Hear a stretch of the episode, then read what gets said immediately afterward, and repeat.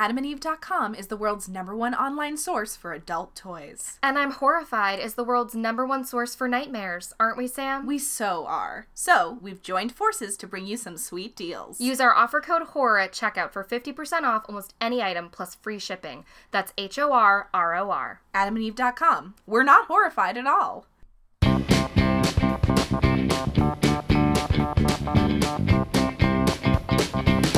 Murder? Hi, everyone. Hello, listeners. Welcome to another exciting episode of I Am Scared. Nope. I was thinking we could do a reprint. No. How do you feel about totally mixing it up? The world is scary. Welcome to I'm Horrified, as it is so named. I'm Allie Rayner. And I'm Sam Buntich. And welcome to episode twenty-four. We're so excited to have you guys here with us today. We're thrilled. We're thrilled. Again, our spin-off podcast I would like to do someday. We we don't have time to be anything but in a full panic all the time. That's true. Maybe for our one hundredth episode. We'll do one nice thing. Yeah, we're we're thrilled for one episode. Yeah. Then we go right back to being We horrified. Lose all of our subscribers. No, Very guys, excited. Stick with us. Tell your friends. Sam, what are you going to talk about? Well, I'm going to talk about Anna Delvey. Ooh, who is that? I'm going to talk about Lululemon. I know who that is. Yeah, we all know. We Imagine all know. If Lululemon was just one person that fucked everything over so much. I would love if any of our listeners didn't know what Lululemon was. Uh, um, I mean, maybe it's possible. We do have, like, a lot of international listeners, which is fabulous, but I'm pretty sure that Lululemon has slithered across the globe. Yeah, I don't know how way. many countries Lululemon is in. Yeah. It's enough. It's enough. And how. So let's just dive in. I want to know who this lady is, or Yay. maybe I don't. Yeah, well, you'll find out. Uh, so this story of Anna Delvey was all over the news a few months ago, and I was riveted. So here I am, presenting to you now, Anna Delvey. For your consideration. Oh, I kept saying Delvey. I don't know where I got that from. I don't know. It might be Delvey. I thought it was Delvey. I've never heard it. Okay. So neither of us know. So maybe it's duvet. I don't know. Maybe it's like Colonel or something we couldn't even... Absolutely. Exactly. Couldn't even know. Or like Worcester. Like when you just look at the word Worcester, you're like, there's no way. There's no way. All right. So it's New York City about five-ish years ago. And there is a socialite on the scene named Anna Delvey. Anna comes onto the scene because she's an intern at Purple Magazine, which is a pretty, like, Ooh. notable art magazine in the New York socialite circles. And she's soon one of those people who just knows everyone. Everyone knows her. She's at all the parties. Yeah, we all know that person. Yeah. And, it, it, like, in all the articles I've read, people have said, like, well, she was just everywhere. So, like, you just knew her. Or, like, you saw her Instagram and then yeah. you met her. Like, you just all... I think just, like, everyone has that friend. Mine is, um, I'm going to give a shout-out here, Anir Martino. I was once at a McDonald's in Sudbury, Massachusetts at two in the morning, and he knew two people. It was crazy. He Absolutely. just knows everyone and is friends with them. So, like, I just think that there's some, like, magnetic personalities that just, like, the gates just open for. Exactly, and that is Anna Delvey. She's, like, really cute. She's got she's got red hair and this cherubic face and these blue eyes. And her origins are a little mysterious. Like, not too mysterious, but mysterious enough that she's intriguing. Mm. She's from Germany, and she's an heiress. She's got this family money that either comes from, like, solar panels or antiques. It's a little general where this money is coming from. But, but she's, she's fabulous. Yes, and she's always jet-setting around, living in glamorous hotels. Kind of hard to pin down where she's based, just because she's always traveling, you know? She's just seeing the world. She's just a child of of the globe. Of luxury. Yeah. And Anna is rich. She is so, so rich that she can pay for literally everything in cash. Um, in the story on Anna from The Cut, they talk a lot to this woman, Neff Davis, and she was the concierge at this boutique hotel called Eleven Howard, where Anna was living in twenty seventeen, when a lot of the later story happens. And Neff says that anytime Anna needs anything, so, like, anything from, like, can you bring my bags upstairs? Can you make me a reservation? Like, anything. Neff gets a one hundred dollars cash tip. What? No matter what. Um, and Neff realizes that, like, a lot of the time, Anna straight up just wants to chat. She will, like, pull up a chair to the concierge and she'll be talking about, like, what do you think the hottest club is? Like, what do you think about the socialite person? And Neff realizes, like, Anna knows all this information I'm telling her. She just wants to have someone to talk to. But she um, she gets, like, this reputation at Eleven Howard as, like, one of the most generous guests. Like, the employees fight to bring her bags upstairs because they know they're going to get this huge cash tip. Yeah, I mean, fair enough. Which, I'm, I see nothing wrong here. Yeah. And also, Neff starts to feel like Anna is genuinely her friend. Like, they really are chatting a lot. They're chatting about, like, Neff wants to start a production company and make movies, and Anna's like, you're so brilliant, like, maybe I could help finance something at some point down the line. Yeah, and Neff's like, great. That's amazing. And not only are they friends, but they're friends who Neff gets an outrageous amount of money from. So she's like, mm-hmm. I love Anna. Um, one story she tells is that at one point, um, Anna brings her to a private coaching session with her life coach slash trainer, and Neff tags along and then finds out that this session costs four thousand five hundred dollars. Oh my god. Which Anna pays in cash right there.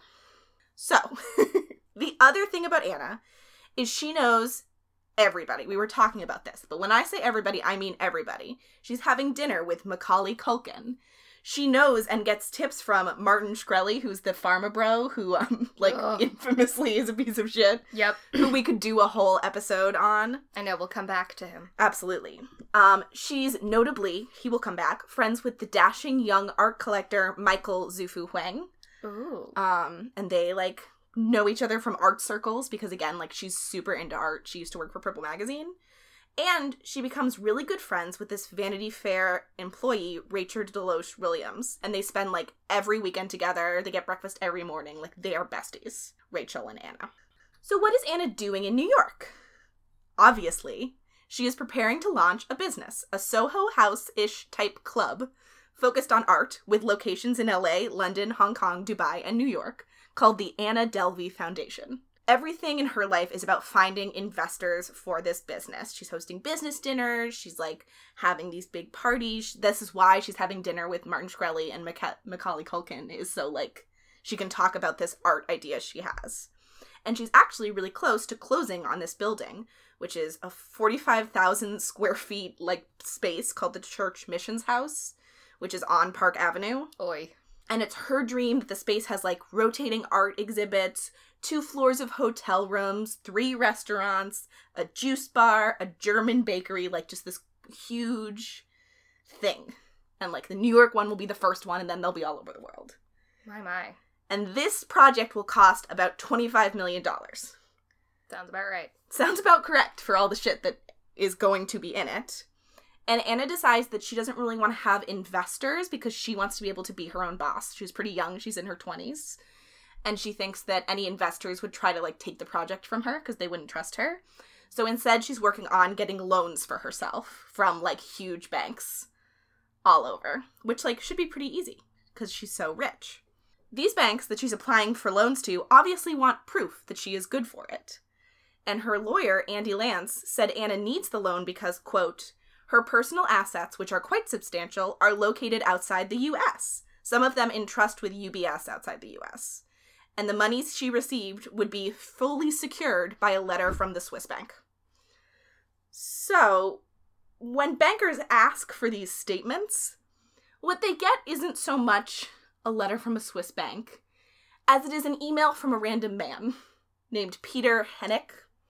And it promises a letter on Monday, but it just lists, like, here's what Anna's got. twenty-five million dollars. There you go. Please give her the loan. Love, Peter. And then um, at one point, one banker sends an email back that says, question, are you from U B S? And Anna responds to that saying, Peter is the head of my family office.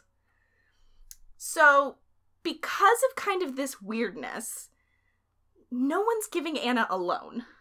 And she's starting to get a I little mean, pissed off about it. Fair enough. Why is she pissed off? Just do a loan normally, or can't she? Well, it's just, shouldn't it all work out? You know, she's she's good for it.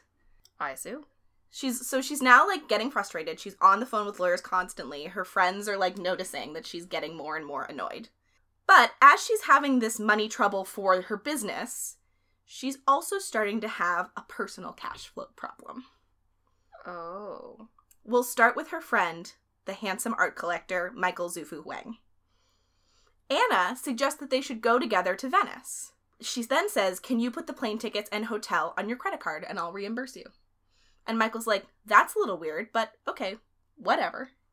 Obviously, he is good for it. He's a handsome art collector. Yeah. He has the cash.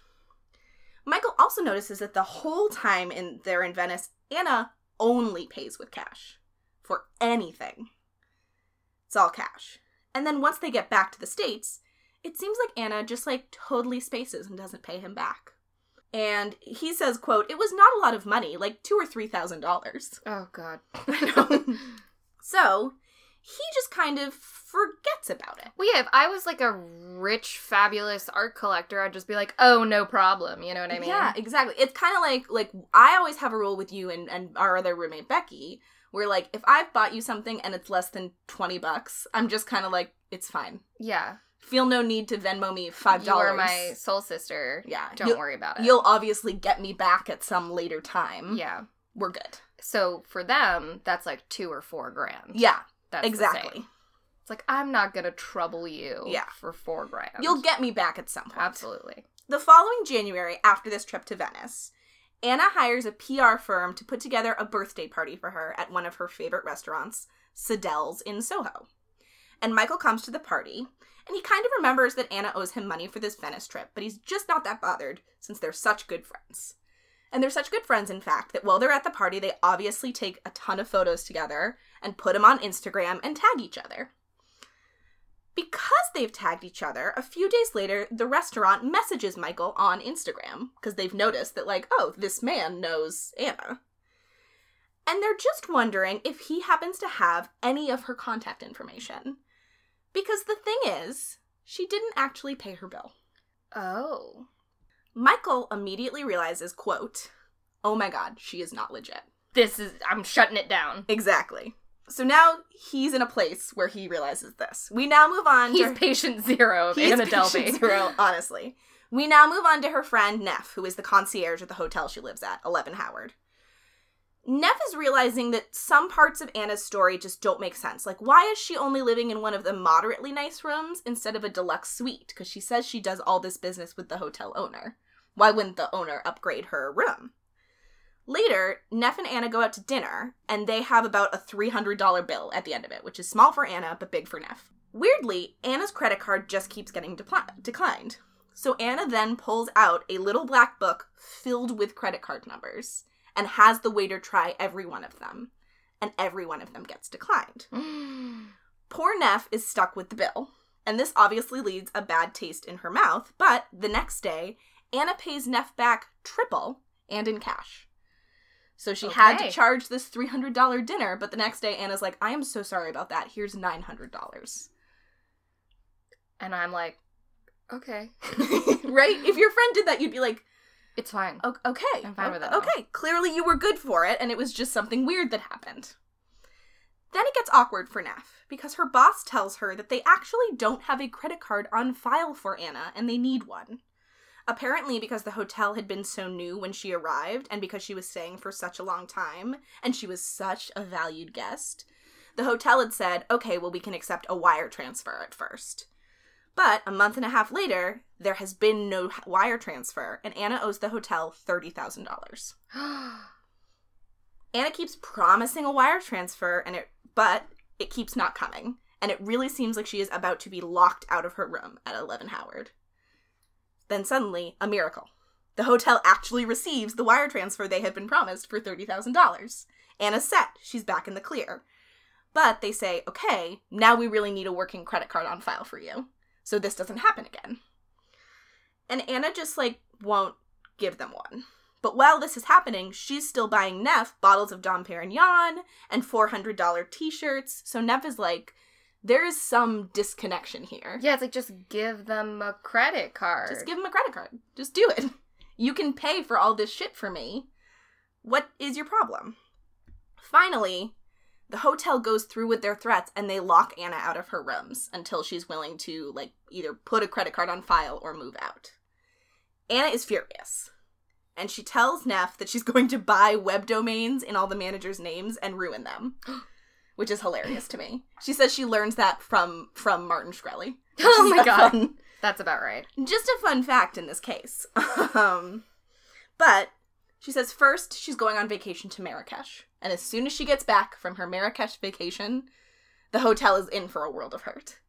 And Neff is like, okay, I am very suspicious of you now, but okay, have fun in Marrakesh. Yeah, I mean, like, she's clearly a bad person, but that's mood. I know, right? When I get back from Marrakesh, I'm really out. gonna fuck you up with these web domains I purchased yeah. in your name. This brings us to Anna's best friend, Vanity Fair employee Rachel Deloche Williams. Rachel works in, like, the photo department of Vanity Fair. They had met in twenty sixteen in, like, the fashionable circles of New York's young people. And Rachel found Anna really intriguing. I mean, she's this heiress. She's from Germany. She has this really ambitious idea for this crazy art club thing. And she wants to be Rachel's friend. Rachel's like, that's really cool. Yeah. And they literally, like, they hang out almost every morning. They talk every night. Like, they're very close friends. And like with all of her other friends, Anna pays for, like, everything. And Rachel's like, that's a really nice bonus of this friendship, is, like, I get to go to these fancy restaurants and these cool clubs, and Anna will just pay for bottle service and dinner. That's great. So one day, Anna says to Rachel that she has to leave the country for a little while to reset her visa because she's a citizen of Germany. She can't stay in America for that long. And she's like, we should treat it like a vacation. Let's go somewhere warm. And Rachel's like, yeah, we could get, like, probably a good deal in the Dominican Republic or something. And Rachel's like, no, we're going to go to Marrakesh. Again? No, this is this is the oh, Marrakesh this is trip. the Marrakesh trip. Got it. This is the Marrakesh trip.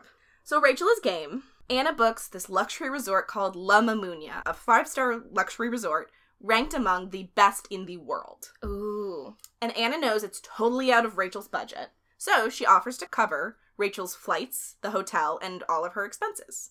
And she ends up renting this seven thousand dollars a night private Moroccan villa with interior courtyard, three bedrooms, and a pool. I'm in. And she just says, like, Rachel, I know this is out of your budget, so I'll just cover it for you. And Rachel's like, all right, I'm game. Ugh, you've never done anything for me, Sam. I know. I'm um, so we're going to Marrakesh, and it's going to be Rachel, Anna, Anna's personal trainer slash life coach. Boy. And a mutual friend who is a photographer and is who, who, who is going to document the trip. Because Anna's thinking about, like, making a documentary about her art club thing. And she's like, let's get used to having a camera around. That'll be fun. And Rachel's like, weird, but fine. Okay. Works for me. Of course, as they're finalizing the details of this trip, there's a little problem with Anna's credit card. And she can't put the plane tickets on it.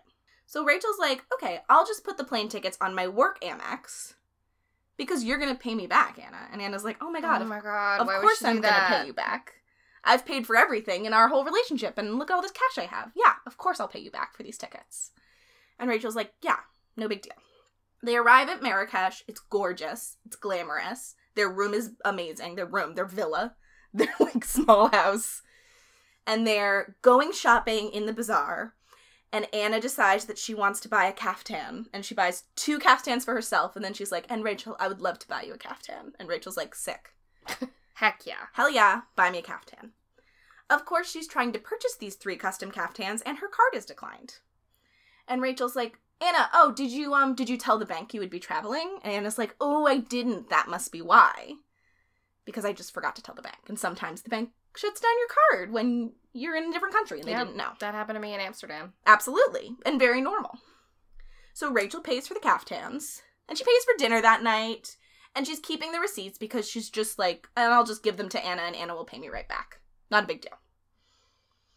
It just keeps getting weirder, though. Because practically every time they walk through the lobby, hotel employees call Anna over, are furiously talking with her, and she leaves annoyed.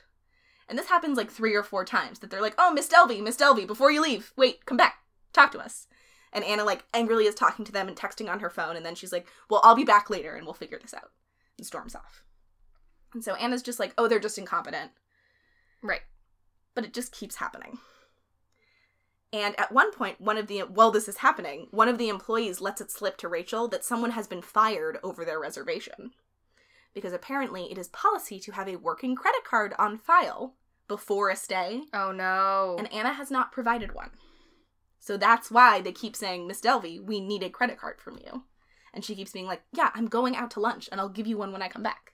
Obviously. Miss Delvey, we, we, you're back. We need a credit card from you. Yeah, it's in my room. I'll go and get it. And when I leave for dinner, I will give it to you. And now I'm going out for dinner. So, like, yeah. I, I can't. I can't right now. I'll give it to you when I come back tomorrow or something.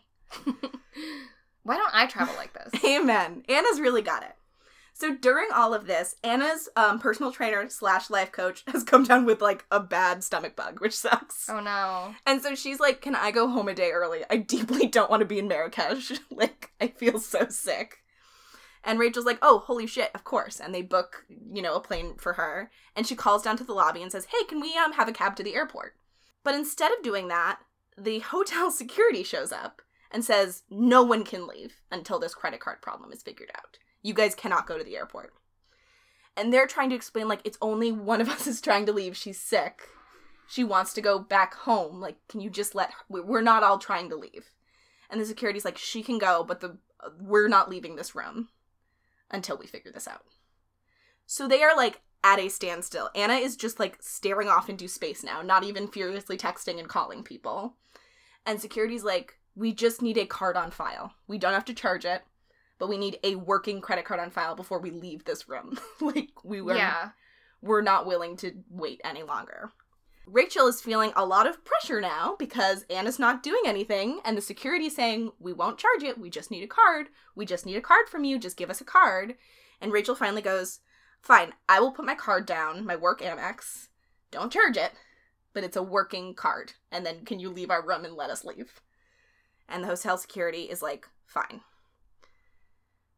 They leave Marrakesh the next day, and Anna says to Rachel, thank you so much. I will wire you that reimbursement. So what that means is that, of course, Rachel's card is going to be charged, and Anna is just promising to reimburse her for it. And Rachel's card ends up getting charged sixty-two thousand dollars, which is more than Rachel makes in a year. Oh my God. Yeah. I can't believe she has that big of a limit on her work Amex. She works for Vanity Fair. Oh, that's true. But still, like, obviously she could only have made that work because she had a work Amex. Yeah. And she's now like, oh, so so my card is going to be charged, and you're just promising. And, of course, Anna's like, oh, why are you seventy thousand dollars? Because I, I owe you sixty-two. Easy peasy. Right. And so, like, it's, so she... Oh, my God, please tell me she does it. So. Oh my God, I'm freaking out now. Rachel wrote an article for Vanity Fair about the, all of this. And Vanity Fair is like, we love this article, we'll pick up this tab. Exactly.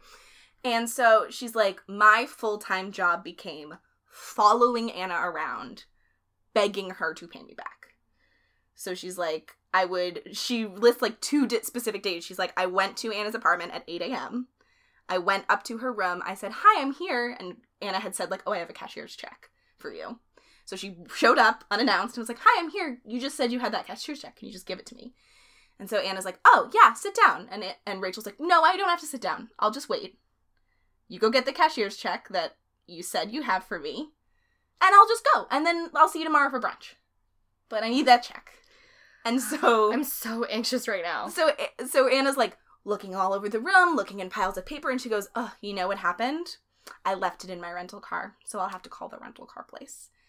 And Rachel's like, okay, I'll wait while you call the rental car place. And Anna's like, okay, I'll I'll, I'll call the rental car place then. Here I go. I'm going to call them. Calls them. No record of the check. Oh, well, then it must be with my lawyer, so I'll talk to my lawyer about it. Great. I'll stay right here. Call your lawyer. Go, Rachel. And it becomes poor Rachel's full-time job. But Anna just keeps pushing her off. We're seeing a pattern here. Anna always has cash, but never working credit cards. She can be so generous, but she expects her friends to then cover her when something goes wrong. And she blames hotel staff when, in reality, she is breaking their policy. Anna is not an heiress. She is a scammer. Big time. She's not even German, which is a fun fact. Oh my God, what? Back to poor Rachel. She's begging Anna for anything and finally realizing that something is not right. And the more she digs into Anna's story, the more she is coming up with nothing.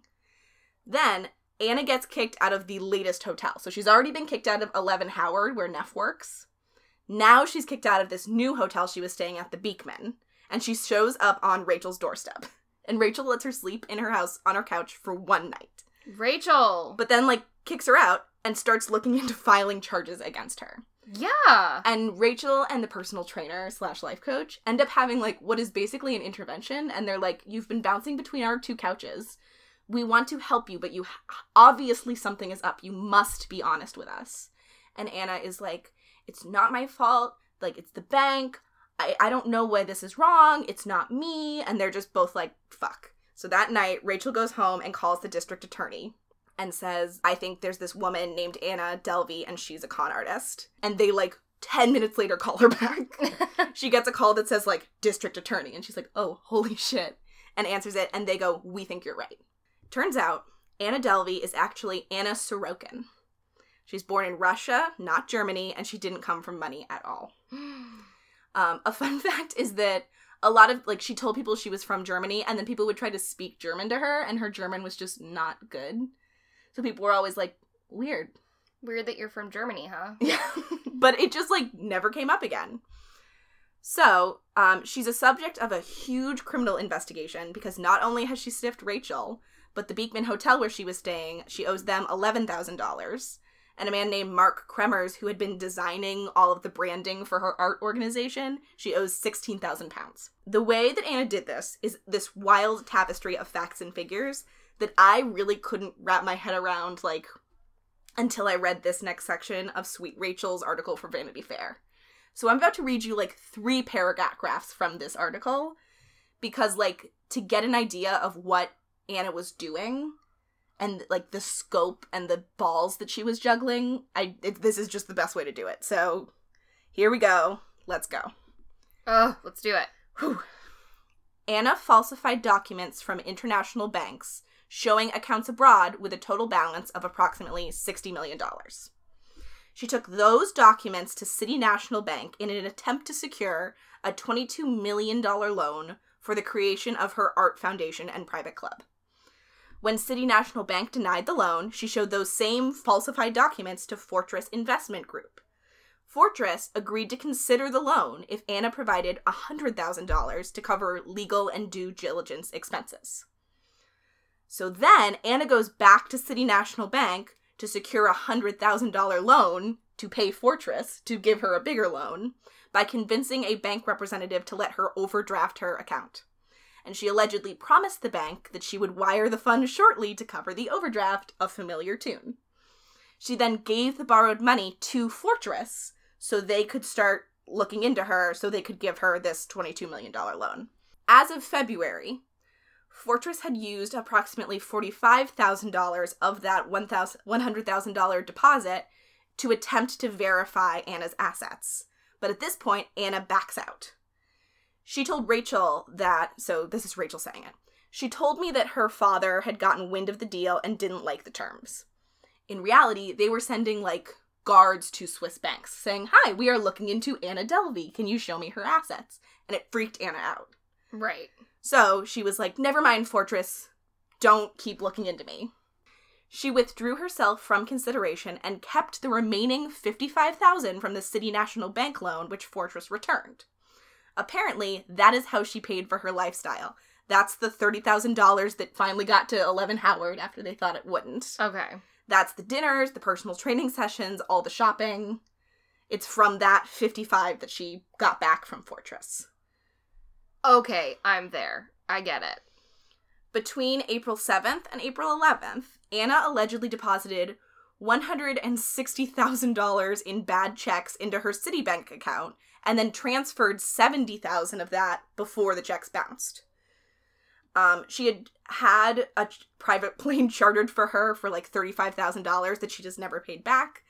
And then in August, she opened an account with Signature Bank and deposited fifteen thousand dollars in bad checks and was able to withdraw eight thousand dollars in cash before the account was closed because of the bad checks. My head is spinning. Yeah, so it's lit- I'm exhausted just reading that.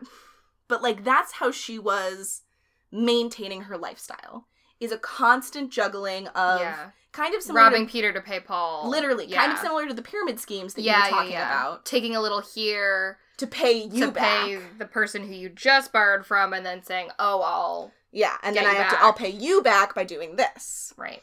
And, um, they, like, the kind of scam this is is called a confidence game, which is just, like, appearing, like, literally appearing yep. so confident that people are like, yeah, that sounds legit.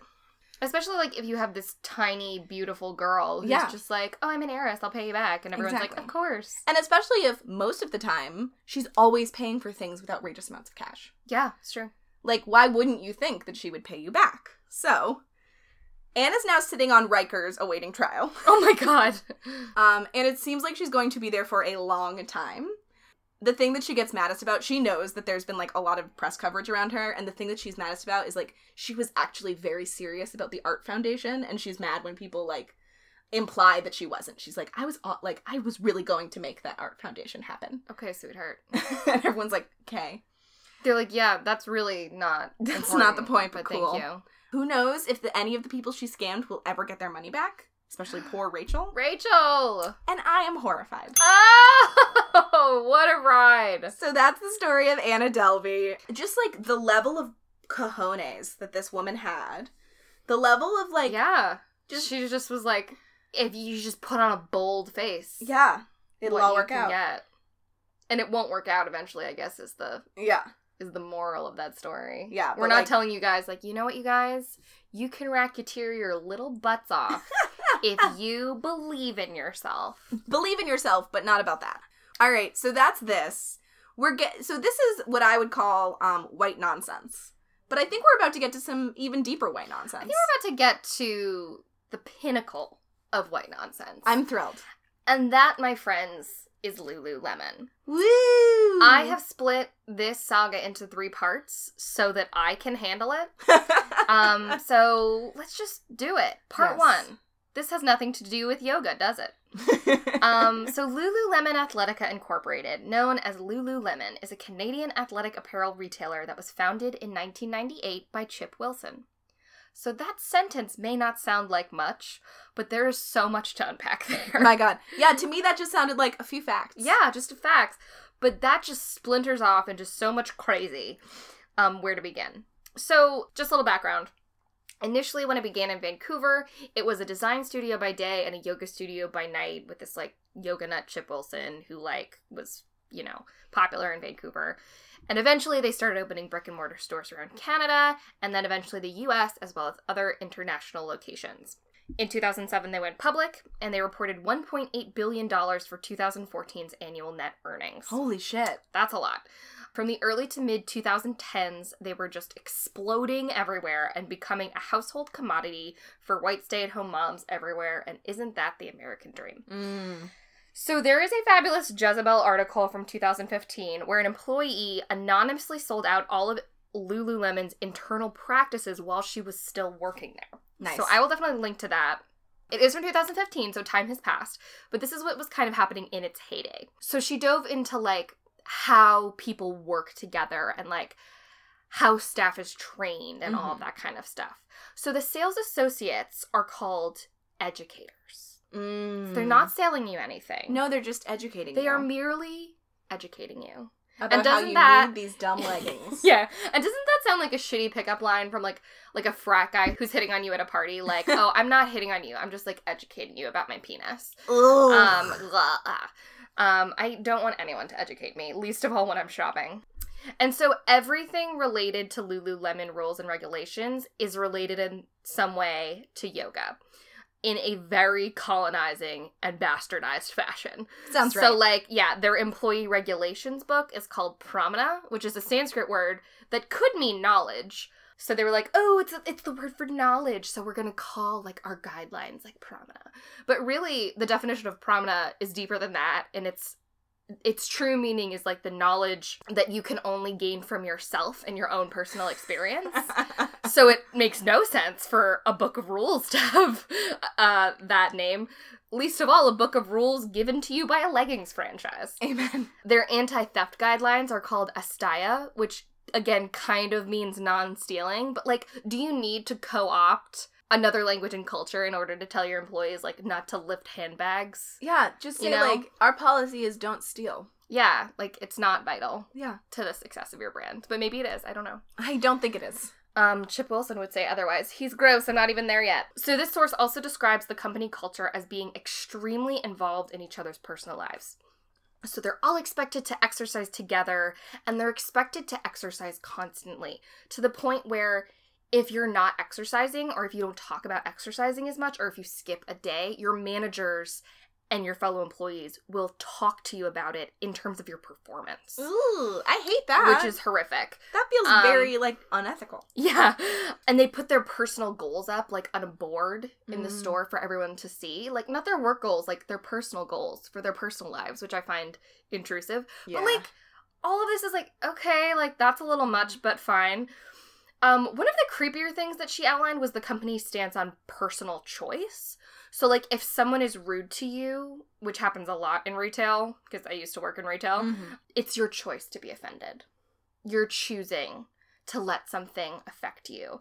And if you have a problem with a rule, or if you don't think something's appropriate, you know, interpersonally at work, you're choosing that. You're choosing to be upset by that. That's such fucking garbage. Yeah, I'm it's sorry. Complete. That's just like bullshit to me. That's just like people who like offend you and then say, "I'm sorry you were offended." Like, fuck off. Fuck right off. You offended me. It yeah. happened. But yeah, I can't even with that. Especially for, like, a hippy-dippy yoga place, which is yeah. supposed to be, like, in my opinion, it would be, like, feel your feelings yes. in their, you know, I would authentic think you have, terms. Like, a, like, personal... No. But that is not the way that it is for reasons that are very specific oh, I'm that sure. I will get to in part two. So, like, this woman who wrote the article said that a customer spit on her during a shift, and she was chastised by her manager because she chose to be upset about it. And I was what? like, I'm now going to choose to quit this job. Yeah. Thank you. One employee went to a yoga class during a training retreat, broke her rib, and was denied workers' comp because it was her choice to be there.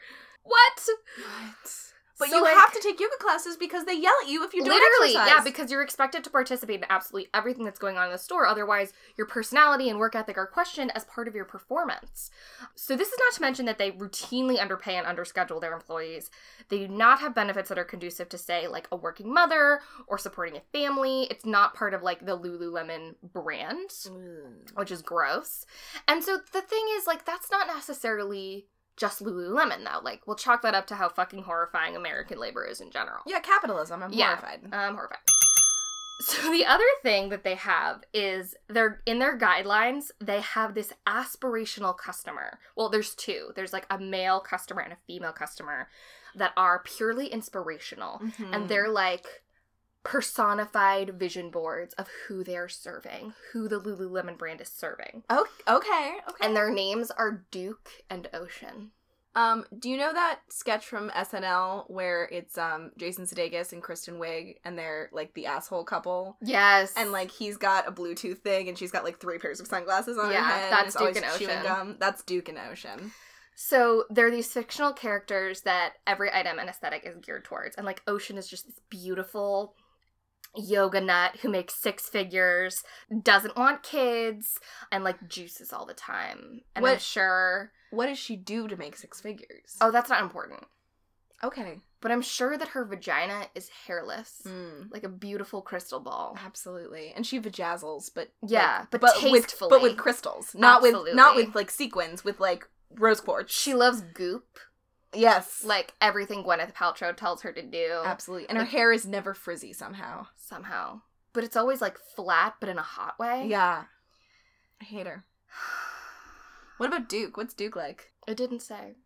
He's just a man. All men are perfect. A pure monster, I'm assuming. Ugh. Um, also, I just found this hysterical. Um, there was a controversy a while back when they were selling clothes that were apparently made from seaweed that had healing and detoxifying properties, mm-hmm. which, like, okay, so they were, like, you know, an extra one hundred dollars or whatever. And then someone tested the clothes and was like, there's no seaweed in here, which I just find hysterical. I, I love, love that. that. So now we're at part two. And part two is titled Lulu Libertarian, subtitled Why is Ayn Rand even involved in this? My God. I'm about to blow your mind. So for the next part, I'm going to have to introduce you to Chip Wilson, and I'm so sorry. I'd rather not, but okay. Yeah, so first of all, Sam, tell me who you think Chip Wilson is just based off that name. Give so, me characteristics based off of the so name Chip Wilson. So here's what I have to say is I've seen images of Chip Wilson in you my have? life, okay. yes. And he looks like you'd think he would. Absolutely true. You That's know what exactly I mean? What I'd say. So you know what? We're going to move on. You all get it. He's got the blonde. He's like semi-Bieber. Yeah. So he is just... Garbage. Lululemon sprang from his mind like Athena from the cranium of Zeus. Mm. All right? And here are some horrific quotes from this garbage person. Oh, God. The first one is about... He's talked about birth control negatively like a lot of times, not about... But he, but he doesn't want you to have kids. No, no, no, but it's not about contraception in terms of having children. It's about, like, what the pill does to women and women's bodies, which, like, oh, get so far away from my body. Yeah. Quote, women's lives changed immediately after the pill. Men did not know how to relate to the new female, and thus came the era of divorces. That doesn't make any sense. I'm just going to keep going on. Yeah, I hate him. He infamously stated that some women's bodies uh, just weren't for Lululemon when people complained that the one hundred dollars pants were almost completely see-through. So he's basically saying, like, well, you know, some people are stretching them a little too much because these leggings aren't for everybody. Ugh. Um, which is just fat-shaming nonsense. As a marketing person, why would you want to say, my pants aren't for everyone? Well, yeah, and that reminds me of the C E O of Hollister. Do you remember him? And no. He said something like, he didn't want fat people wearing Hollister because it, like, diluted their brand. Ugh. Like, as if I want to shove my beautiful, thick thighs into your disgusting shorts. Amen. You are not worthy. It's too dark in your stores. Old man yelling at clouds. Okay. It's too dark. I remember once, quick anecdote. One time, my father took us shopping. He took me and my brother shopping. I think my mom was maybe, like, out of the state because he was taking us back to school shopping. And we were both like, yeah, we want to go to Hollister, which is a place my mom never would have taken us. She would be like, we're going to Old Navy. We're going to get you some sensible jeans. But my dad was just, I mean, he's a dad. He yeah. was just like, yeah, wherever, whatever yeah. you want. That's if fine. This is where you go, fine. Yeah, is this where your mom, great. And so we go in there and he is just like, his senses are attacked. Yeah. It's It smells like teeny bopper perfume. Absolutely. It's pitch There's black. Pulsating music and it's pitch black. And he literally looked at both of us and was like, I'm going to stand out here, go get whatever you want, and just let me know when I can come pay for it. And my brother and I, like, raced through Hollister and, like, picked up everything. Uh. And we just got, like, this pile of clothes. He just, like, ran in, swiped his credit card, and was like, we're leaving. We're going home. This is enough. And we were like, thanks, Dad. What a what a treasured memory that is. What a beautiful moment. But yeah, so that's something he said, which is gross, Chip Wilson. Blah. He also refers to himself in the third person, which just, no, I can't do that. But um, again, I've seen photos of him. That seems correct. Yeah, absolutely. He's That's totally part of the aesthetic that I envision. He says things like sickness is a choice, and one of the Lululemon mantras of the past, because they have this vision board of all their mantras that changes occasionally, was stress is related to ninety-nine percent of all illnesses. And I'm no fucking nurse practitioner, but no, it is not. No, I would say no. Um, so you know what? That That quote brings me to the Ayn Rand of it all. Oh, God. Um, a lot of their vision board mantras have had weirdly libertarian... pull yourself up by your bootstraps mentalities and themes behind them. And that's something that people kind of slowly started noticing. Yeah. And then they straight up had a tote bag that they were selling that had a quote from Atlas Shrugged on it. What was the quote? It was like a very obscure quote. I can't even remember what it was. And it wasn't even like love your neighbors. It was like a very obscure, particular, like libertarian Ew. Inside joke. And Atlas Shrugged is part of their core library, which is, like, books that employees are encouraged to read to better themselves, which really just leads me to, like, leads me to think about what else is in that library. Yeah, I'd love to see the whole I would love library. To see that library. Ann Coulter, maybe? Mm. I just threw up in my mouth a little bit.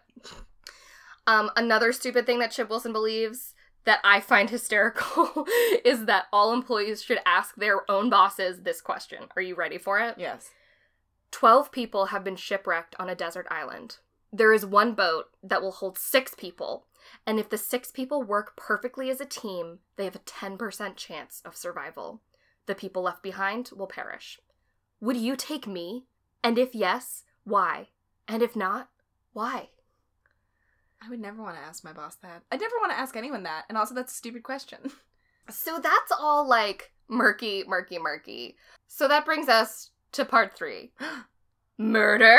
What? So we probably all know about this. I do know about this, so but I is, God, I want to hear about there it. There is a Lululemon murder, and I'm not going to go into inordinate detail on it. My Favorite Murder does a fabulous job covering the whole murder. Ugh. I will leave it to them, but I just wanted to touch on it because it is wild. Um, on March twelfth, twenty eleven, a Lulu employee opened their store at like eight a.m. to hear moaning coming from the back room. She went back there to find the deceased body of Jaina Murray and the bloodied and bruised, but still alive, Brittany Norwood. Norwood described that two intruders came into the store, assaulted both of them, and then violently murdered Jaina and left her for dead as well. Oh my God. So at first, it's just like this freak violent murder. It's like horrifying, unspeakable, and everyone is like, how could this happen? It's so crazy, poor Brittany, all this stuff. And then, as investigations move forward, things start looking kind of fishy. Oh no. Her wounds heal almost immediately, and they're not that severe, whereas Jaina was violently stabbed to death. And then they find Brittany's D N A in Jaina's car. Oh no. So they were like, why were you at her car when you said that you didn't even leave the store? And then she's like, oh, I remember the masked people, like, after they murdered Jaina, they said that, like, we had to move her car, and they forced me to move her car. And they were like, okay. Why didn't you mention that at first? Um, so it becomes clear that what actually happened is that Brittany murdered Jaina, possibly over an altercation about Brittany supposedly stealing a pair of shorts, though there's, I guess, no real way to tell if yeah. that's true or not. But either way, Brittany super overreacted because she stabbed Jaina three hundred thirty-one times. Excuse me? three hundred thirty-one times. I'm horrified. With what? Five, three, three, one. There, are you sure you didn't type three no, twice? No, three, three, one. What three hundred thirty-one the times. Fuck? With five separate weapons. What? All tools from the back storeroom. What the fuck? Why did she have to switch weapons? So More like, than once. All that other stuff I was talking about, like, that is horrifying. But, like, any place in which you could stab another human being three hundred thirty-one times, I don't care if it's Disneyland, that place has something wrong with it. Yeah.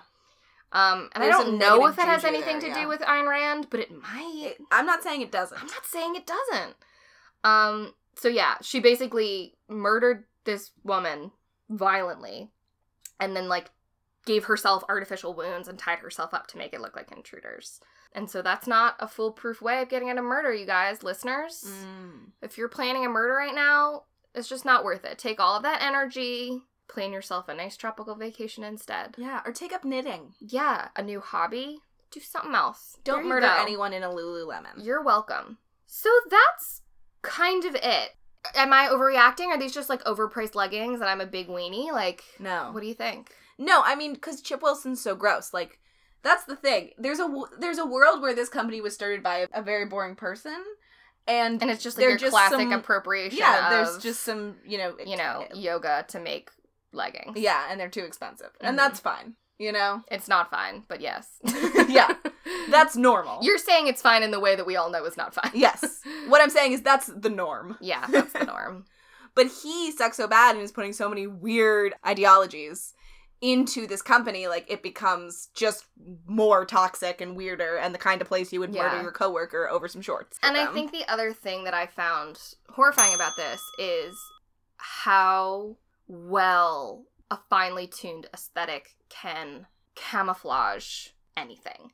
Yes. You know, like, the kind of people who are drawn to Lululemon a lot of the times to work, they're younger, they're kind of, like, hippy-dippy, they're hipsters, like, oftentimes they are, like, appropriative white people, mm-hmm. um, but a lot of them are very, like, progressive and very much, like, peace and love and be kind to everyone, and on the outside, like, that's exactly what it means. It's, like, be kind to each other, you know, friendship is more important than money is a big one of their mantras, but because the aesthetic is so finely tuned, like, you get pulled in, and then you're like, oh, well, like, you know, being your own advocate is part of that whole thing, too. And then all this, like, fucking crazy libertarian nonsense starts seeping into it. Yeah. You just thought you were selling nice, happy leggings. No, you weren't. You weren't.